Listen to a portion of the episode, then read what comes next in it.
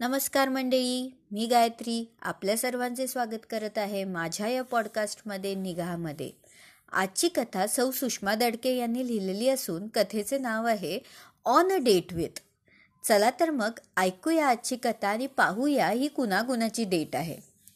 अथर्व आणि सिद्धी दोघेही एकाच कॉलेजमध्ये शिकले आणि पुढे कॅम्पस सिलेक्शन होऊन एकाच कंपनीमध्ये कामाला लागले. अथर्वने दुसऱ्या शहरातून येऊन हॉस्टेलला राहून सगळं शिक्षण पूर्ण केलं होतं. तर सिद्धीचं शिक्षण आणि नोकरी सगळं पुण्यातच झालेलं. बऱ्याच वर्षापासून दोघेही एकमेकांना चांगले ओळखत होते. त्यामुळे अथर्वने पुढाकार घेऊन सिद्धीला लग्नाबद्दल विचारणा केली. सिद्धीलाही अथर्वला नकार देण्याचं कोणतंही कारण नव्हतं. दोघांनी मिळून सगळा विचार करून पुढे जाण्याचा निर्णय घेतला होता आणि त्यांचा हा विचार त्यांनी त्यांच्या पालकांना सांगितला. अर्थात या निर्णयाचे दोन्हीही घरच्यांनी समर्थन केले आणि घरातील सगळी मंडळी पुढच्या कामाला लागले. दोन्ही घरी अत्यंत आनंदाचे वातावरण होते. अथर्वचे आई वडील सिद्धीकडे जाऊन तिच्या घरच्यांशी सविस्तर बोलणी करून आले. परंतु सिद्धीच्या आईच्या लक्षात आले की अथर्वची आई मिनलताई काहीतरी बोलता बोलता थांबल्या होत्या.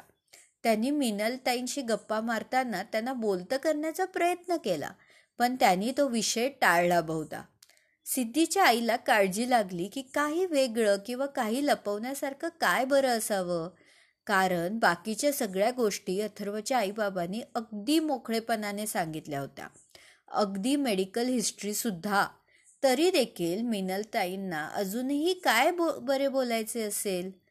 असेच थोडे दिवस पुढे गेल्यानंतर सिद्धी आणि अथर्वचा साखरपुडा पार पडला. सगळं काही व्यवस्थित झालं. साखरपुड्याच्या दिवशीच लग्नाची ता तारीख ठरली आणि सगळी मंडळी कामाला लागली. सिद्धीच्या घरच्यांनी अथर्वकडे फोन करून व्याही भोजनाचे आमंत्रण दिले आणि त्यावेळी मिनलताईंनी सांगितले आम्हाला व्याही भोजन नको आहे. मी उद्या तुमच्या घरी येऊन जरा सविस्तरपणे बोलते. इकडे सिद्धीच्या आई वडिलांना काळजी लागून राहिली. का बरं त्याने आमंत्रण नाकारले असेल?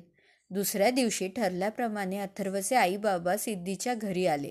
एरवी होणाऱ्या मोकळ्या गप्पा यावेळी थोड्या काळजीच्या सुरातच चालू झाल्या होत्या. शेवटी मिनलताईंनी ही कोंडी फोडली. त्यांनी सिद्धीच्या आईकडे एक परवानगी मागितली.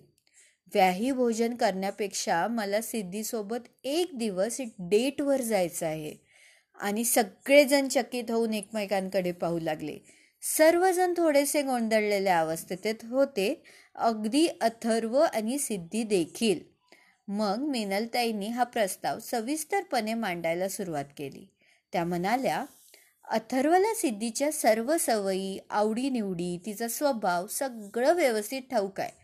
पण अथर्व इतकंच मलाही तिचा स्वभाव आणि तिला माझा स्वभाव जाणून घेणं गरजेचं आहे.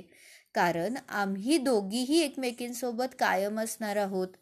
कुठल्याही नात्याचं लेबल लागायच्या आधी मला तिच्याबरोबर एखादा दिवस कुठल्या तरी पर्यटन स्थळी घालवायचं आहे. जिथं फक्त ती आणि मी दोघीच असू. अगदी मोकळेपणाने एकमेकींसोबत गप्पा करू शकू. म्हणजे मला सिद्धीसोबत ॲडजस्ट होताना काय काय बदल करावे लागतील? तिच्या गरजा माझ्याकडून असणाऱ्या अपेक्षा या साऱ्यांचा अंदाज येईल. मिनलताईचा हा प्रस्ताव ऐकून सिद्धीच्या आईच्या डोळ्यात आनंदाचे अश्रू तरळले आणि त्यांना खात्री पटली की सिद्धीचं कोणतंही नातं ताणलं गेलं तरीही तुटणार मात्र नक्कीच नाही. आणि सिद्धी देखील या अनोख्या डेटसाठी जायला आनंदाने तयार झाली. कशी वाटली ही अनोखी कथा मला नक्कीच कळवा. अशा अनेक कथा ऐकण्यासाठी सतत ट्यून करत राहावा निघाला. तुमच्याही काही कथा लोकांपर्यंत माझ्या आवाजात जर पोचवायच्या असतील तर आम मला नक्कीच कळवा. भेटूया पुढच्या कथेत. तोपर्यंत नमस्कार.